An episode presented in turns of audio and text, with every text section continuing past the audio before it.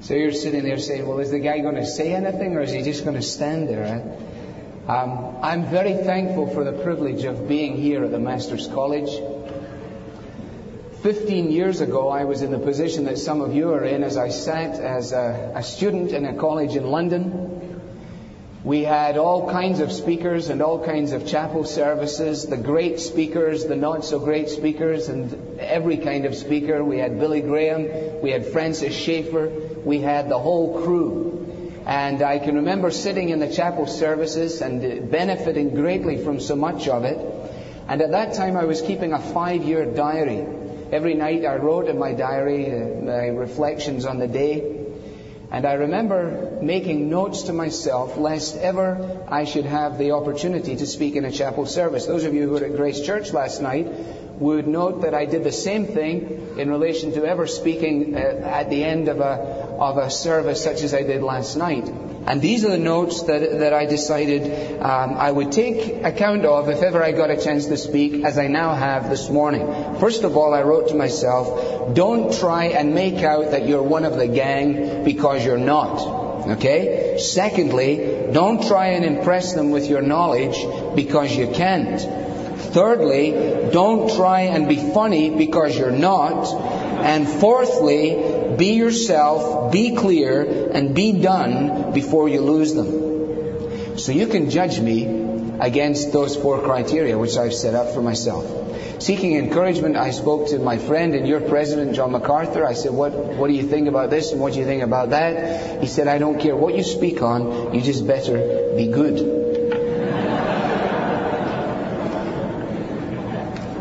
The verse that, and I hear myself booming all over the place. Like, um, so I don't know if you can de-boom me, but if you can, that, that will be, because I'm, you know, with the boom, it's going to be even worse than without the boom. First Timothy chapter four.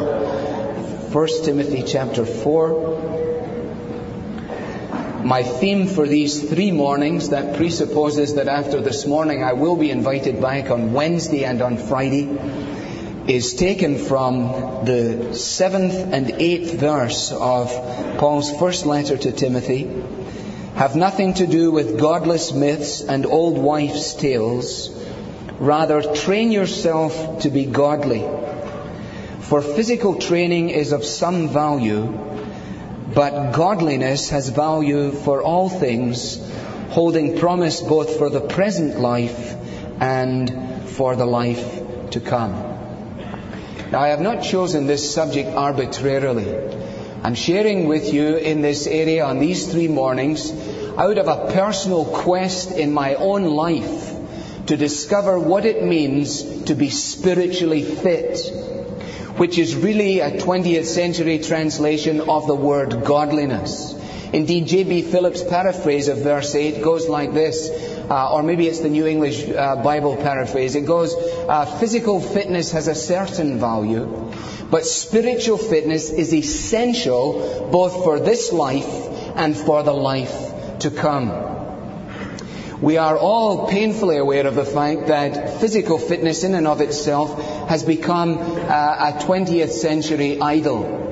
Uh, you've never seen so many joggers. You've never seen so much exercise equipment. As I came on the plane, I read all about cyber vision and how if I just watch these people doing these things, it will program my, my brain and the neuromuscular control so that I will become an athlete um, just almost without trying. So it also said it could do the same. You can play golf like Jack Nicklaus if you're prepared to spend $69.95 and get the uh, cassette, the cassette tapes. Um, that actually does interest me, but uh, I have a feeling that it may not work because I think Jack Nicklaus knows a little bit more than uh, ever I do watching Cybervision. However, it's an indication of the narcissism which is present in 20th century culture. It's the me generation, what I look like. They'll try and tell you that they put mirrors in spas just so that you make sure that you have your back straight. Don't believe it for a moment.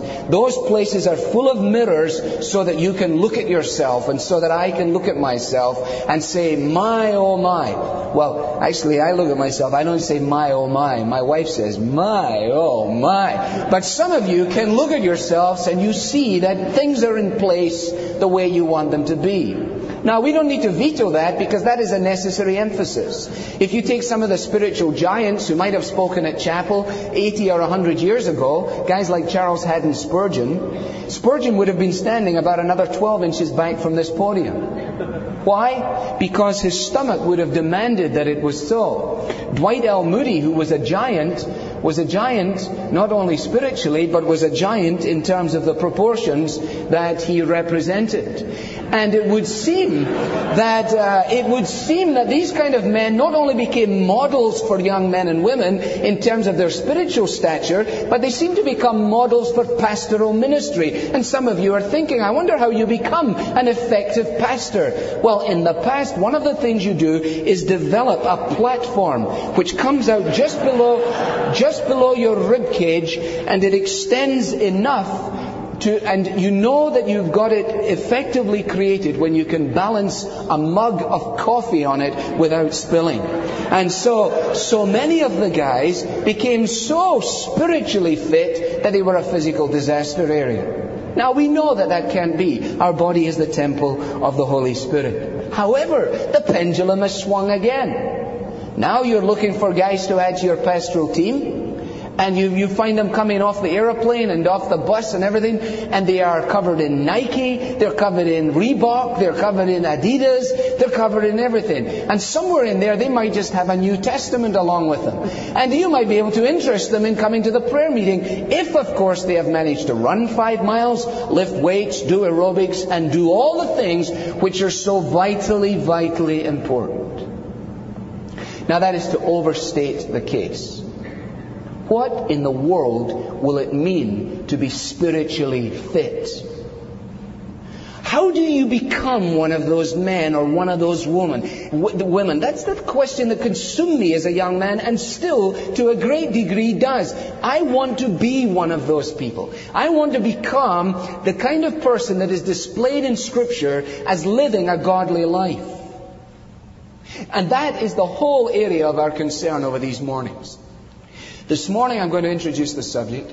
On Wednesday we'll take it a stage further, and on Friday we'll finish it off. Okay? And there is a structure to what I'm about to share, but since I'm not expounding Scripture, you won't be able to follow it in the same way. And uh, I'll try and point out the pegs upon which I'm hanging my thoughts. Let me say two final things by way of introduction.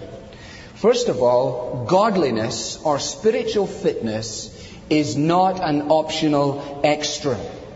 It is not something which we discover in the heroes of the past and in the fanatics of the present.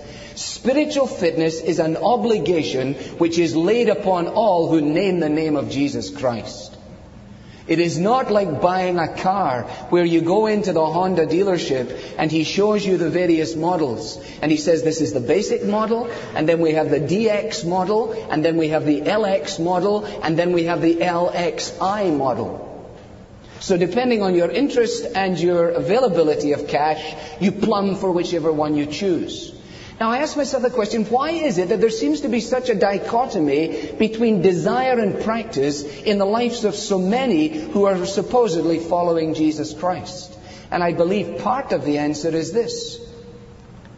That godliness or spirituality or spiritual fitness has in certain circles been offered as the kind of X package in faith so that you can have the basic version of Christianity. And if you want to become one of these excessive people, then we can add for you the DX or the LXI dimension. Young people, let me say to you on the authority of God's Word this morning, that is a total mythology. Confrontation with Jesus Christ is the Christian's test, and conformity to Jesus Christ is the only Christian standard and it is for all who name his name. When you read your Bible, you discover that there were those who were spiritually flabby and died, and there were those who were spiritually fit and prospered. You can turn back in, for example, to Numbers when 12 men went to spy in Canaan. And if you went to the same kind of Sunday school as I did, it went 10 were bad and 2 were good. And you read Numbers 13 later on today and look at the havoc that was caused by 10 who were spiritually flabby and the progress that was made by two who were spiritually fit. So that's the first thing.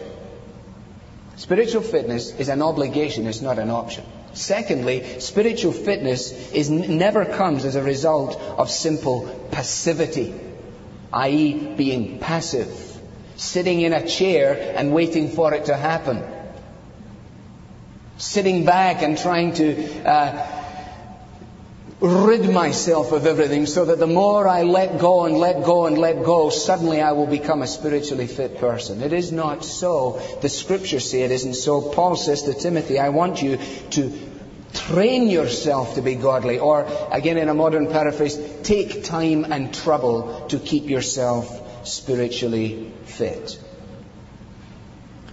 And every man or woman who became spiritually fit did so as a result of God's enabling, but God's enabling did not take place apart from the matter of personal responsibility.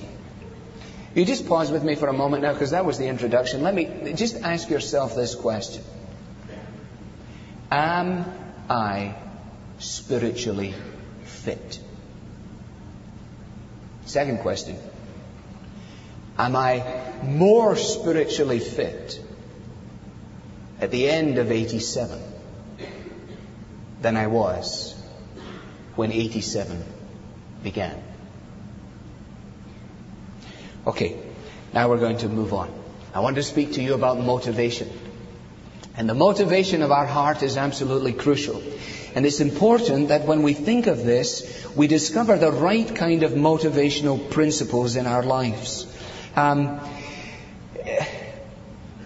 when God looked down on the scene of Goliath defying the armies of Israel, he looked down on a scene not only where his glory was dragged on the, the hillsides of Judea, but he looked on a scene where man in his wisdom could not find anybody big enough to fight Goliath. When in point of fact, God in His wisdom was looking for somebody small enough to be used.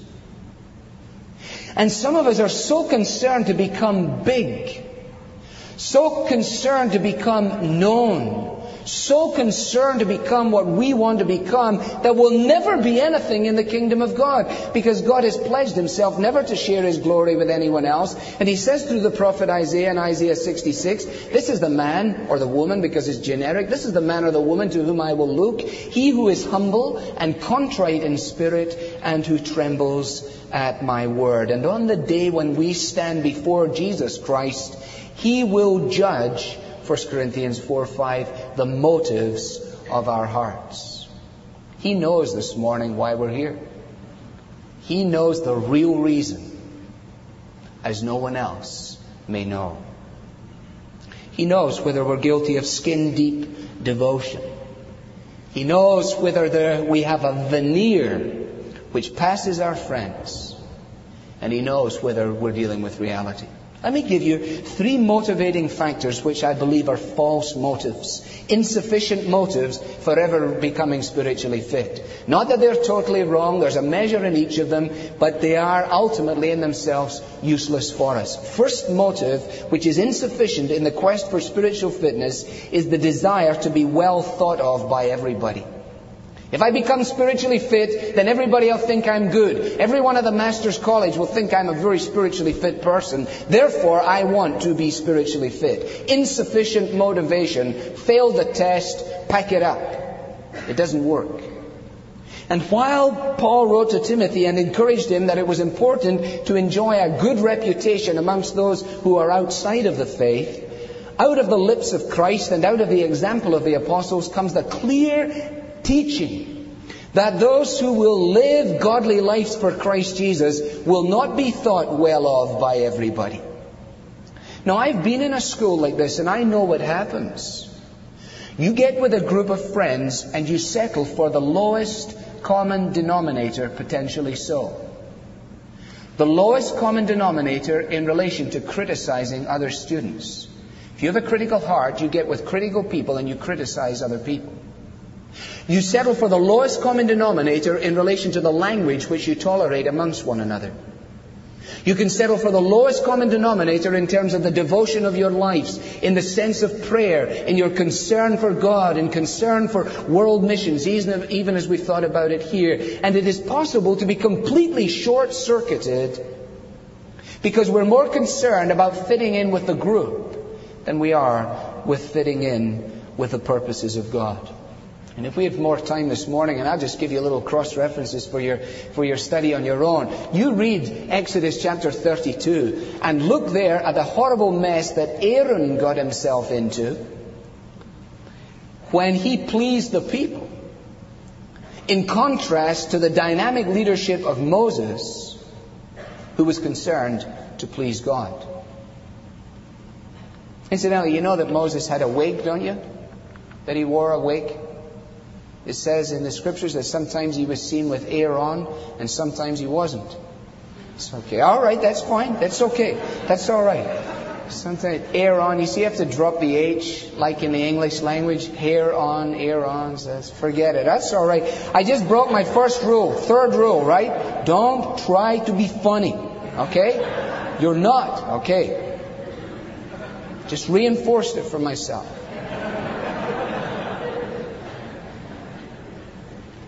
The person who tries to be well thought of by everyone is a chameleon. And we all know about kama, kama, kama, kama, kama, chameleon, right? None of the faculty laughed, you know, because they don't know nothing about it. Okay? Chameleon Christianity is nowhere. Nowhere at all. Okay, that's the first insufficient motive. A desire to be well thought of by everyone. Secondly, a sense of personal achievement or accomplishment. Now, once again, the motivation is not exclusively wrong. It's just flawed. And when it's pushed to the extreme, it's wrong. For example, you say to somebody, why do you get up at six o'clock in the morning and go running? Answer, because I feel so much better about myself. That's okay. You can do that. That's all right. But when we apply that to the Christian life, and why are you witnessing? And why are you in devotion to the scriptures? And why are you exhorting, encouraging one another? Answer, because I feel so good about myself. It's an insufficient motivation because what we've done is we have short-circuited things once again because we live for God and His glory, not me and my need. And just as I drove to the airport this last day, whenever it was, I was listening on the radio, and uh, they were they were saying 15,000 coats for kids in Cleveland. Why not give a coat for a child in Cleveland? Uh, because here we go, the children in Cleveland need a coat. That's fine, that's okay. And uh, the, the the children need to be warm, and that's okay. And then comes the little zip. And after all, if you do, you'll feel much better about yourself. I have a funny feeling that that will get more coats in Cleveland than any concern for children's welfare. Why? Because it scratches where our generation itches. Yes, I want to be spiritually fit because I will feel better about myself. Insufficient motivation number two. And insufficient motivation number three is the pressure to fit the framework of the Christian group in which I find myself. The pressure to fit the Christian group in which I find myself. Now you say, wait a minute, what are you saying here? Well, listen carefully and I'll tell you. There is a great danger in an outward routine that is devoid of reality. Not that there is anything wrong with a framework. Nothing at all. But the great danger of being a young person who has embraced a framework but doesn't have a friendship with Jesus. Who has embraced a way of life, a structure that is created around them, but you have no self-discipline of your own. I'll tell you how you'll know. As soon as you're taken out of the framework for a few days and you're on your own, you will reveal in those days what really drives you. You will reveal in those hours what really motivates you. You will reveal in the quietness of your own car, in the silence of your own room, in the freedom of your own leisure time, whether you are or you are not serious about spiritual fitness. It is easy to be kept buoyant on the spiritual life of those around us once that structure is removed. we show what we're really dealing with. In fact, an earlier commentator says the externals that stand in the place of the consecrated heart are the delusions of the great deceiver. It's a great quote. An external frame devoid of internal reality. Now, those are three insufficient motives. I want to move on now and give you what I believe to be four genuine motives for living a life that is marked by spiritual fitness. First of all, and I'll give you cross references for each of these, um, and I'll speak only briefly about each one of them. First genuine motive, and these are picked somewhat arbitrarily. There are many, of course, and I just mentioned those that are uh, first and uppermost in my mind. Number one, a desire for personal acquaintance with Jesus Christ. A desire for a personal acquaintance with Jesus Christ. Philippians chapter 3 and verse 10 the cry of the Apostle Paul, I want to know Christ. Do you want to know Jesus Christ? And the power of his resurrection and the fellowship of sharing his sufferings, becoming like him in his death, and so somehow to attain to the resurrection from the dead. I remember still today someone coming and speaking on this very verse in college, and he had three points knowing the person, knowing the power, and knowing the passion. And when in our hearts we have that longing after Christ, to know Him in our own lives, then we are putting our foot on the first rung of the ladder of living spiritually fit. You know, it's this that gives the test to all our songs. You know, we sing the song, The greatest thing in all my life is knowing you. And I sing that with my congregation. And I call them to prayer. And 1200 sing, The greatest thing in all my life is knowing you. And 85% don't come and pray. Well, I don't know their hearts. But if our lives reveal what's in there, who would be a strange relationship such as I had with this 13 year old American girl if I didn't like to hear her speak? If I didn't know, want to know what she liked? If I didn't want to understand her dreams? If I didn't want to share her time? If I didn't want ultimately to share her life, you would say, you've got no relationship at all. It's a figment of your imagination. You just have your, your photograph of her in your wallet and you like to show it off. It would be irrelevant to say, I know her if I didn't know her name and know the things about her. And yet it is possible for us to say, I know Jesus Christ and we know precious little. Do you know him? The hymn writer says, Oh, the sheer delight of a single hour which before thy throne I spend, when I kneel in prayer and with thee, my God, I commune as friend with friend. How long is it since you spent an hour in prayer? How long is it since you spent half an hour in prayer? How long is it since you spent 15 minutes praying? How long is it since you spent any more than five minutes in prayer? Genuine motivation? One, a desire to be personally and intimately acquainted with Jesus Christ. Secondly, to know the privilege of usefulness in serving Jesus Christ.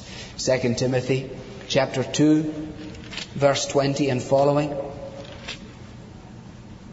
In a large house there are articles not only of gold and silver, but also of wood and clay. Some are for noble purposes and some for ignoble. If a man cleanses himself from the latter, he will be an instrument for noble purposes, made holy, useful to the master, and prepared to do any good work. What a tremendous picture is given to us there. That's a genuine desire. That's not wrong. That's a God given sense of ambition. Lord, I would like to be used of you to speak, to sing, to pray. I'd like to be used of you to show someone the way. And today, as you look out on the future of your lives, which will come on you so quick, I'm 35, which means if I live to 70, I've lived over half my life now. As you prepare for careers in business and maybe in sports and in nursing, whatever it might be, I re-echo the words of Michael Griffiths to some of you. Give up your small ambitions and prepare to serve Jesus Christ. Prepare for spiritual fitness. What you are at 35 will just be an extension of what you are at 18, what you are at 25. And what you are today is the man or woman you're going to become. The kind of husband you're going to be to your wife. The kind of wife you're going to be. The kind of display that you will show of God's purpose in your life as you live the single life perhaps in fulfillment of His purposes. But here is a God ordained simple motivation. A desire not only to know Him personally, but to serve Him faithfully. And thirdly, that we might be motivated by the prospect of a rich welcome. I'm so glad I'm here this morning. I, am thrilled. Any place that's this good at soccer is a place I want to be. It's the only game I ever learned how to play. There's no way a wee guy like me could ever have played American football. I couldn't wrestle. I was too afraid. I couldn't swim. I might drown. But I was adequate at soccer, and I'm glad to be here today. And you gave these fellas a good welcome, and that was super. And I imagine that on their way home on the plane, they were thinking, hey, can't wait to see the group. Can't wait to see what they think. Can't wait to hold the banner up. And that's fine, and that's right. That sense of partnership. Well, do you know what? God is preparing a banner welcome for those who are living their lives to please Him. Did you know that? God is preparing an unbelievable welcome in the kingdom of heaven. You say, where did you get that one from? I'm going to tell you. From 2 Peter chapter 1 and the 11th verse.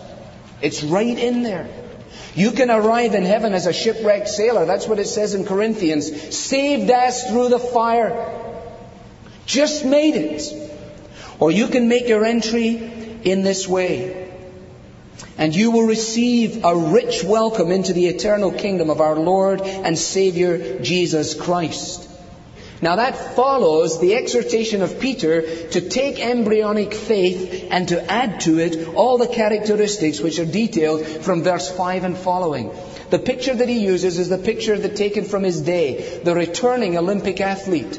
When an Olympic athlete would return after a great success and triumph, they would not welcome him back into the town through any normal gate.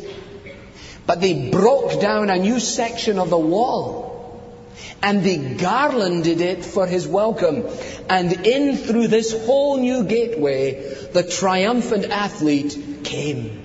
And so Peter says, here is the picture of an entry into heaven, an abundant welcome into heaven. A whole new section, as it were, of the wall broken down for you as you have gone through your life, adding to your faith. Are you with me then? To know Christ intimately, to serve Him faithfully, to anticipate an abundant entry, and fourthly, motivated by the longing for divine approval. When I left Scotland as a boy in, at the age of 15, the Sunday school that I went to gave me a Bible and they gave me 2 Timothy 2.15 written in the front of the Bible. I never realized how much it would become a verse for my life. I never realized then.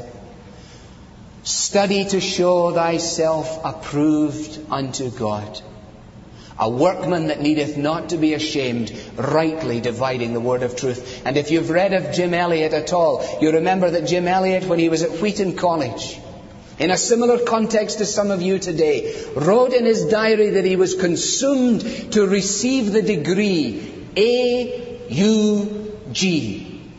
approved unto God. Whatever else I become, whatever a success I may achieve, said Elliot, I want to know that I am approved unto God. That was what dictated his relationships with the opposite sex. That was what dictated his quest for physical fitness. That was what dictated his desire to pray over the world. That was what drove the fellow. And I ask you this morning, where will the Jim Elliots come out of the Master's College? If Christ should not return, where will they be? You see, there's all we know Elliot's name. He was with thousands of students. Why do we know? Because he stood out from the pack and he said, I will be spiritually fit. His friend said, take Elizabeth out. Go to the parties, fool around. Elliot said, I can't and I won't. Why? Because I am consumed, motivated, driven, not by a law from the outside, but by a love from the inside. Oh, you love something. You don't need anybody giving you laws. You don't need somebody saying, now you will come and take my daughter out on Friday at 6 p.m. Hey man, you love the girl. You're fighting her father off to get her out of there at 6 o'clock on a Friday. And you'll know whether your heart's motivated if you're in the drudgery of your own spiritual activity. Ask the Holy Spirit to apply it to your own heart. No athlete ever stood at the Olympics to the sound of his national anthem and to the flag going up above his head without what? Without that he had given himself unstintingly to prepare for that moment. Do you remember that celebrated film, Chariots of Fire? No? Of course you do. It won everything. Won everything. Six awards, didn't it? It's just proved you don't have to swear and do filth to make a great film. Do you remember the scene where Eric Liddell, as it's per- portrayed by Ian Charleson, is talking with his sister Jenny? And you remember he came late for the Bible study, which he was, which he was leading. So his sister, who was real pious and looked as though she was sucking on those things that you get with hamburgers here in America, those dill pickles, she, she given him a real bad time, you know. She gave him, take him out on the hillside. It's actually out on Arthur's Seat, which is just uh, uh, on the side of Holyrood Palace where the Queen stays when she comes to Scotland for, for a few weeks in the, in the summer. And she takes him out there and they're walking across there and she says to him, now Eric, she says, you're going to have to stop all this nonsense. He was playing rugby at an international level. He was an athlete of tremendous ability, and she gave him a dichotomy which was false. Remember, she said to him, You're going to have to chuck all that athletics. Because remember, Eric, God made you for Himself. Do you remember his reply? Aye, Jenny. He made me for Himself, but He also made me fast. And when I run, I feel His pleasure. That's what I long for you folks. I don't care if you're a computer analyst, I don't care what you are, but when you go out in, out of the educational system into this world and into this life, that whatever you do, you're able to do it feeling the pleasure of God descend upon your lives. I had three brief barriers to spiritual fitness, which since I am supposed to finish at 11.13, I will use as my introduction if I'm invited back on Wednesday morning. Thank you for listening, and I look forward to seeing you then.